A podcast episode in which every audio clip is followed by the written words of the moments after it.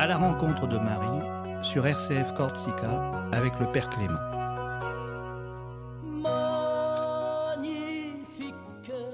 Bienvenue à vous, chers amis auditrices, auditeurs euh, de RCF Radio Corsica. Salve Regina.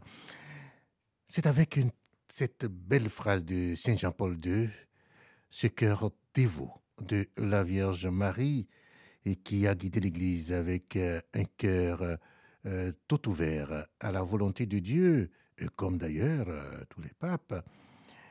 Il dit ceci, Jean-Paul II, Marie est celle qui, de manière la plus sûre, nous conduit au Christ. Fin dernière de nos actions et de toute notre existence.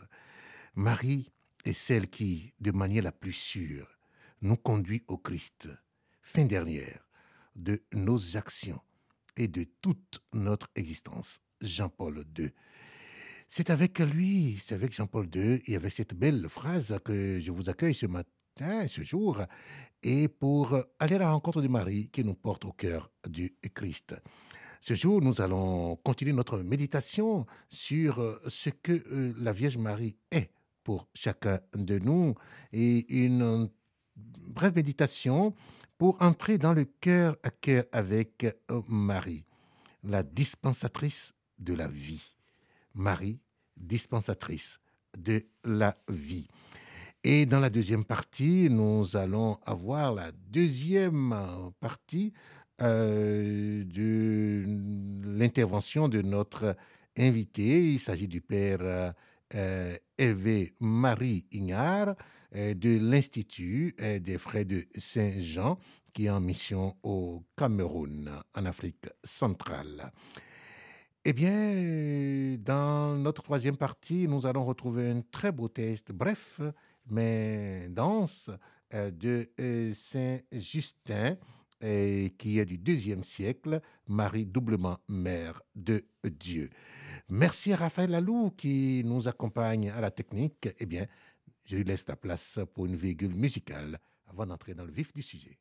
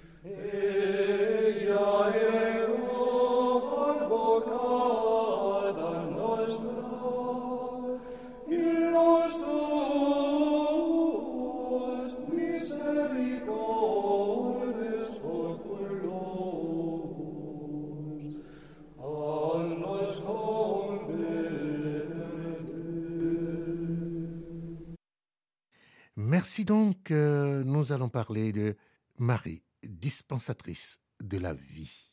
Marie à la crèche t'a donné Jésus, le Rédempteur. C'est ce que nous avons célébré à Noël. Avec lui et en lui, à la croix, elle a pour toi acheté la grâce. Ne trouves-tu pas que de tels bienfaits suffiraient à sa gloire et à ta reconnaissance. Cela ne suffit pas à son amour. Non contente de t'avoir acheté la vie surnaturelle, elle veut t'en faire par elle-même. Marie, médiatrice de rachat, et encore médiatrice, intermédiaire entre Dieu et toi, dans la distribution des grâces divines. L'Évangile te la montre préludant à ce glorieux office, soit qu'au jour de la visitation, elle porte Jésus à Jean-Baptiste, qui tressaille au son de sa voix, sanctifié par son entremise dans le sein maternel, soit aux noces de Cana, son humble et confiante prière obtiennent de son Fils le miracle éclatant qui éveille la foi au cœur des apôtres et révèle au monde le Sauveur.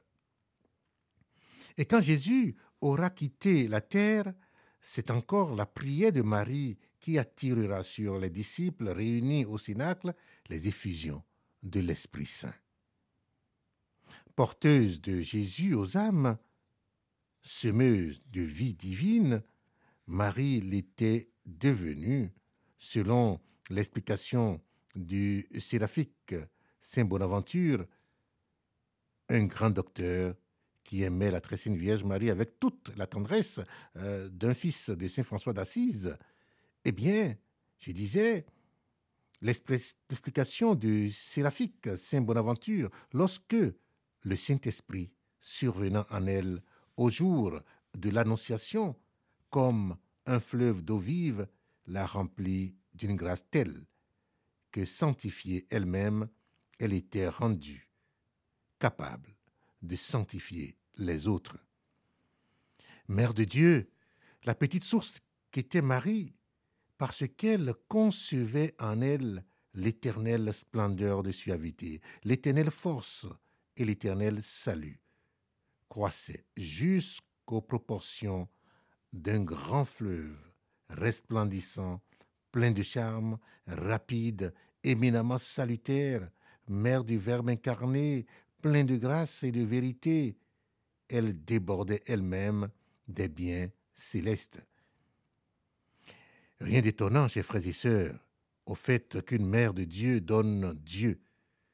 Et je t'invite à admirer une fois de plus avec moi l'unité, la simplicité du plan divin, où celle qui nous donne l'auteur de la grâce se voit associée à son œuvre jusqu'au bout en devenant avec lui et en lui la libérale dispensatrice de cette même grâce. Eh bien, ce rôle, on peut le deviner sans peine, avec quelle diligence Marie sut le remplir.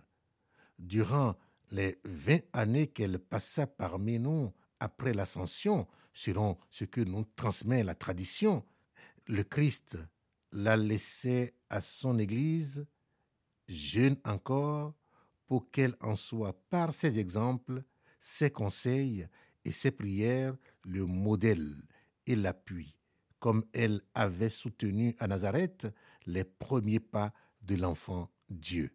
Mais la Vierge exerçait-elle alors ses fonctions de divine trésorière dans toute leur plénitude? C'est une question qu'on peut se poser. Tu l'admettrais volontiers il est pourtant difficile de se prononcer sur ce point, car une parfaite administration des richesses de la grâce exige la connaissance précise des innombrables besoins des âmes. Au ciel, en tout cas, cette science admirable ne fait point défaut à Marie. Portée dans la vision béatifique en des régions inconnues aux anges et aux saints, éclairée des rayons de cette éternelle lumière qui pénètre les mondes, elle voit d'un seul regard tout ce qui touche aux intérêts surnaturels de ses enfants. Les prières que nous lui adressons, les périls que nous courons, nos luttes, nos efforts, nos faiblesses, mais aussi les élans de notre amour et jusqu'aux pensées les plus cachées de nos cœurs les délices ineffables qu'elle goûte au sein de la Trinité bienheureuse, loin de lui faire oublier les humaines conditions de notre exil, les lui représentent incessamment à leur place marquée dans l'universelle harmonie, de sorte que toutes les âmes et toutes les causes se trouvent prises dans le rayonnement de sa médiation. Oui, notre âme toutes les âmes, à chaque instant, se retrouvent dans ce cœur de Marie. Et pour les âmes, Marie peut tout. ta piété ne l'ignore pas, qu'il a surnommé d'une manière si heureuse Notre-Dame de tout pouvoir, et se plaît à l'honorer sous ce vocable dans mes pèlerinages. Tout pouvoir, en effet, lui a été donné. Eh bien voilà, que Marie, notre Sainte Mère, à travers cette ligne de la tradition, nous ouvre toujours au cœur de Dieu. Elle est la médiatrice de toutes les grâces. Marie peut tout. Notre-Dame de tout pouvoir. Je m'arrête là aujourd'hui pour cette méditation et après une virgule musicale avec notre ami Raphaël Lalou de l'autre côté de la baie vitrée, nous allons retrouver le Père Hervé Marie.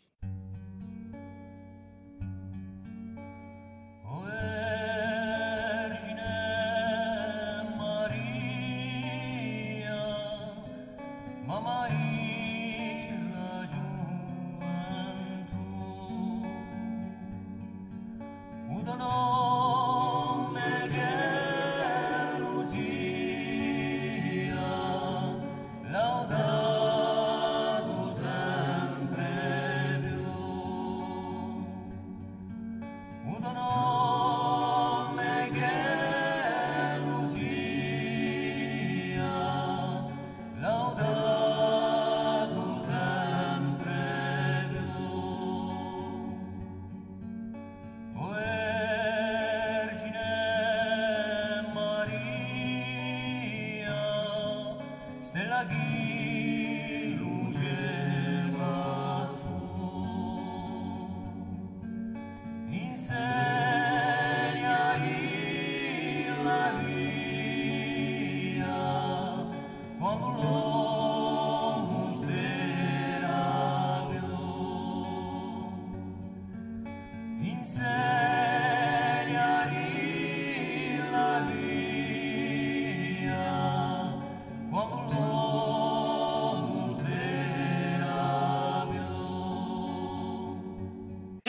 chacun d'entre nous aujourd'hui, nous puissions demander à Marie qu'elle nous aide à garder certaines paroles importantes. Moi, je sais qu'il y a une parole que j'aime garder dans mon cœur et que j'aime méditer, c'est la réflexion sur ma mort. Et c'est important de méditer sur sa propre mort. Un jour, tu vas mourir.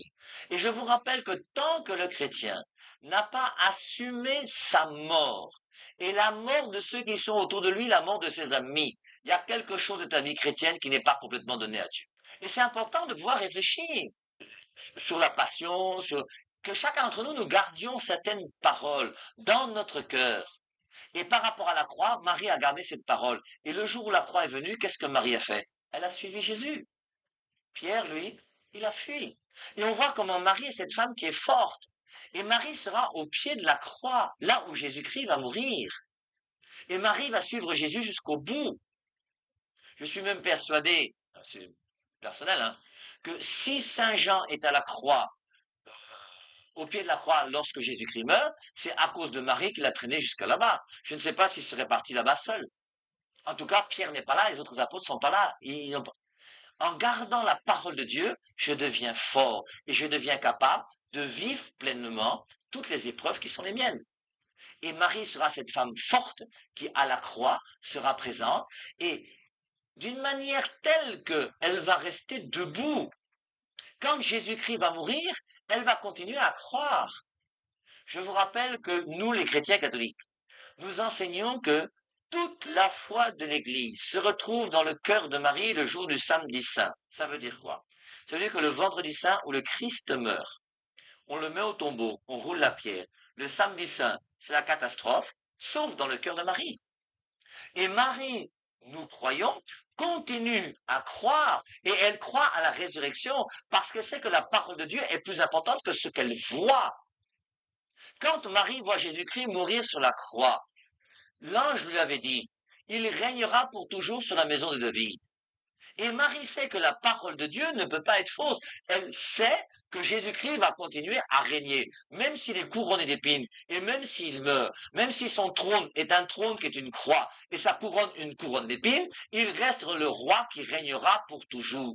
Comment Elle n'en sait rien, mais elle sait que c'est vrai, parce que Dieu l'a dit. Et c'est pour ça que Marie, pour nous, sera un modèle qui va nous aider à vivre pleinement de toute la parole de Dieu. Marie nous est donnée pour être modèle de la parole de Dieu. Modèle de ceux qui méditent et qui gardent les Saintes Écritures.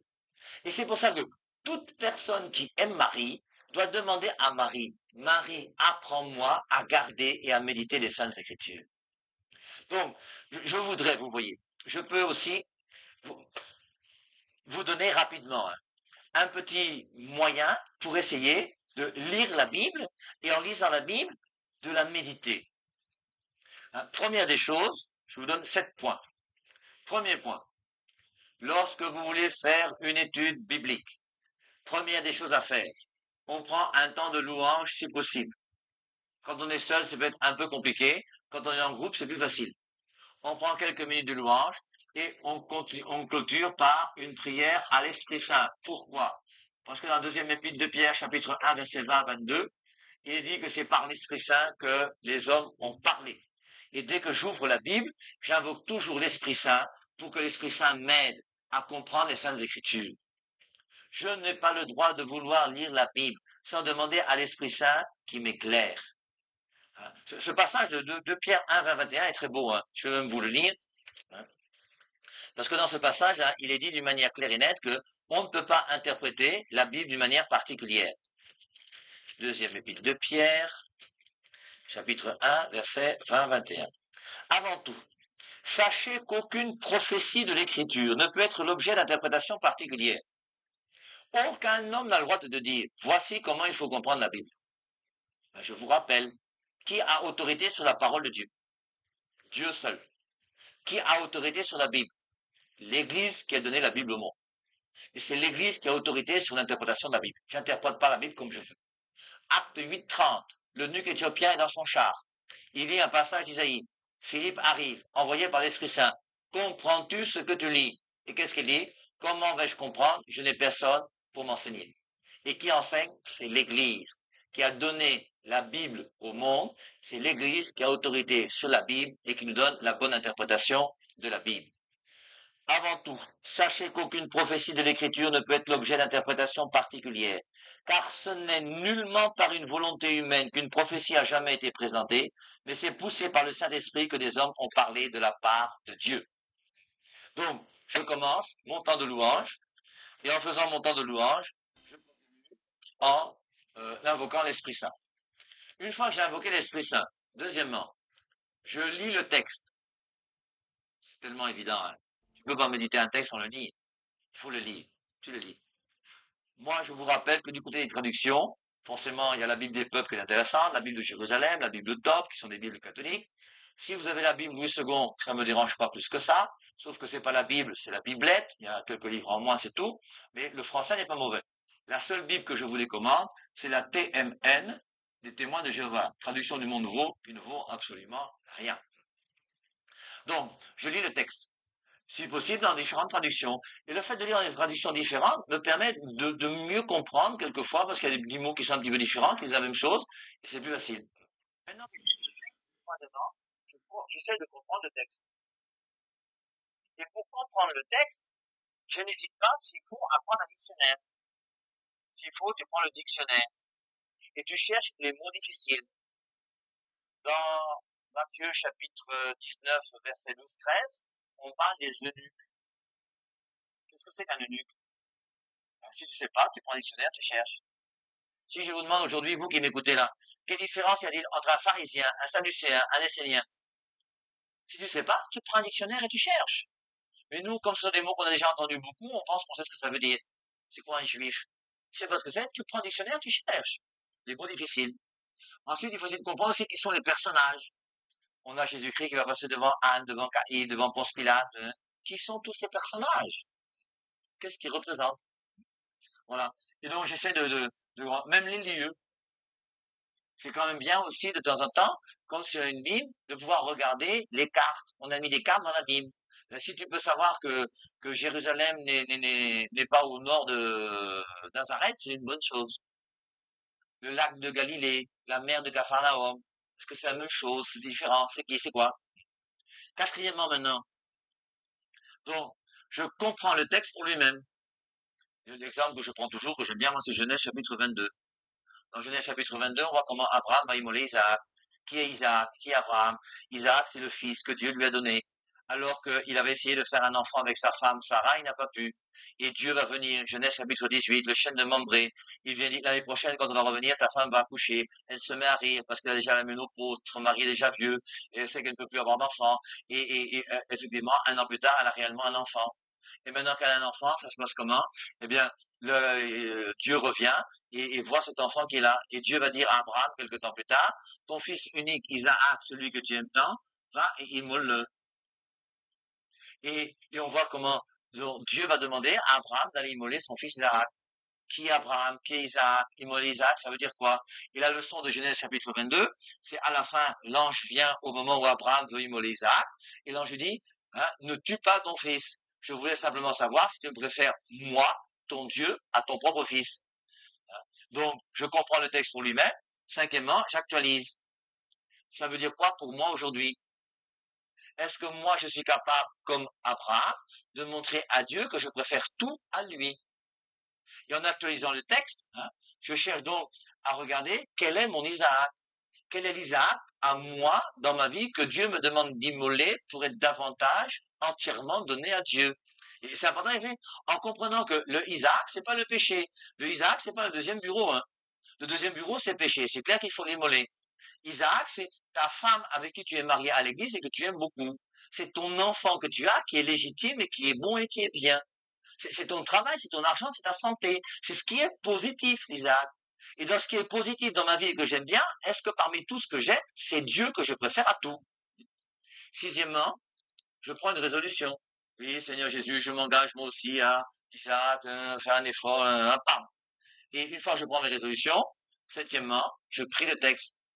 Et en priant le texte, hein, je, je, je, je, je merci Abraham parce que tu as accepté d'immoler Isaac. En immolant Isaac, tu me montres à moi aussi un, Et puis, si j'ai l'intention de faire une nouvelle étude biblique avec ma famille ou mes proches ou mes voisins ou les gens, je donne déjà le texte de l'étude biblique de la prochaine fois, on se rencontrera ensemble.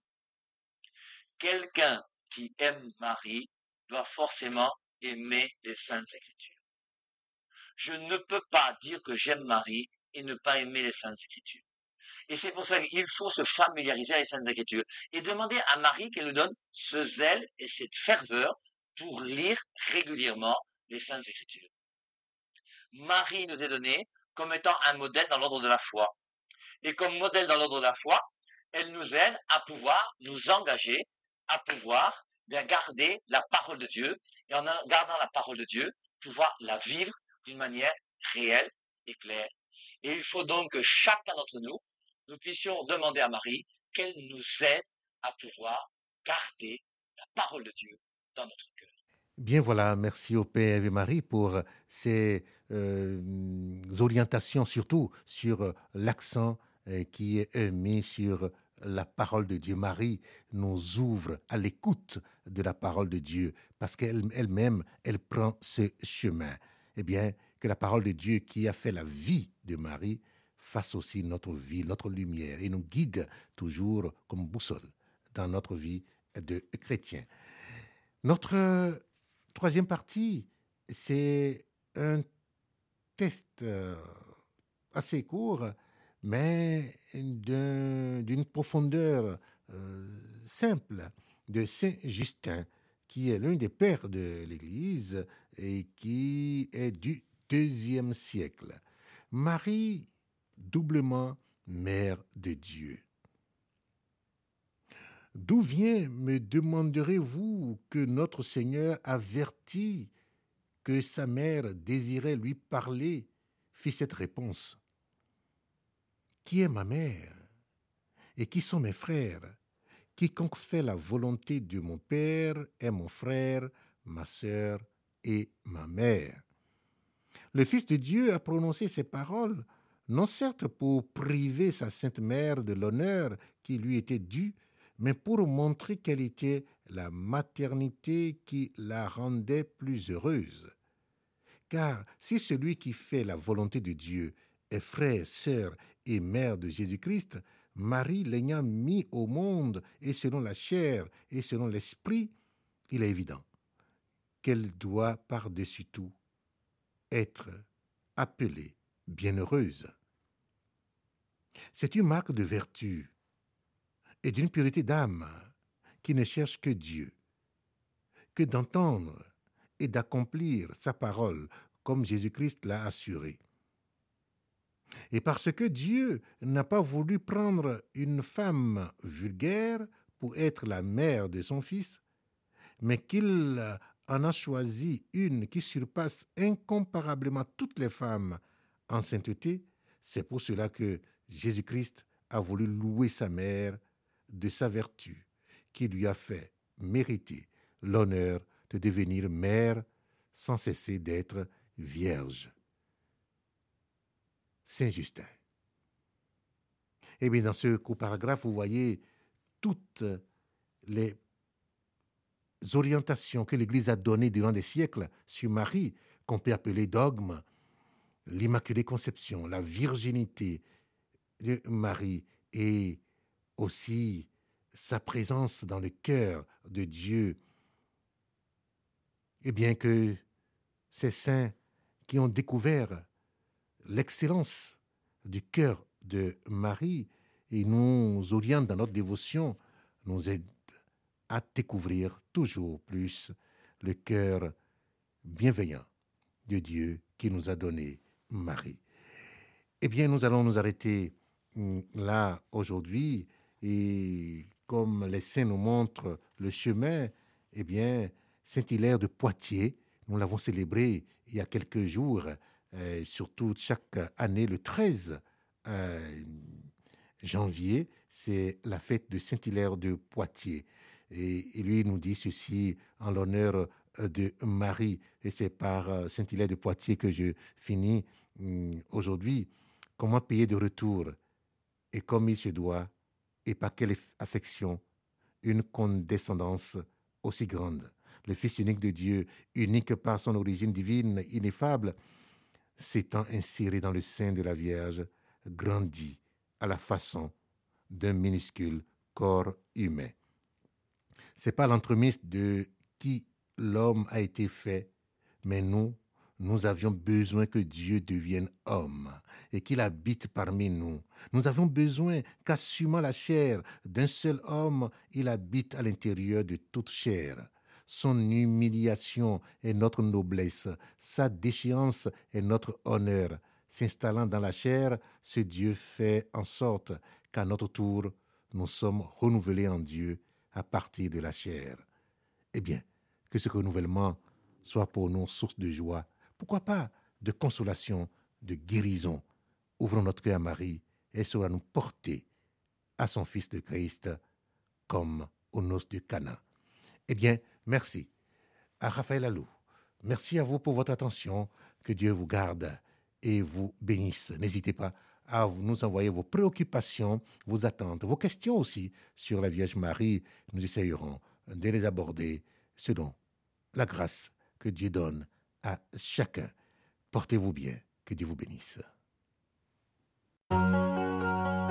Vous venez d'écouter À la rencontre de Marie avec le Père Clément sur les ondes de RCF Corsica.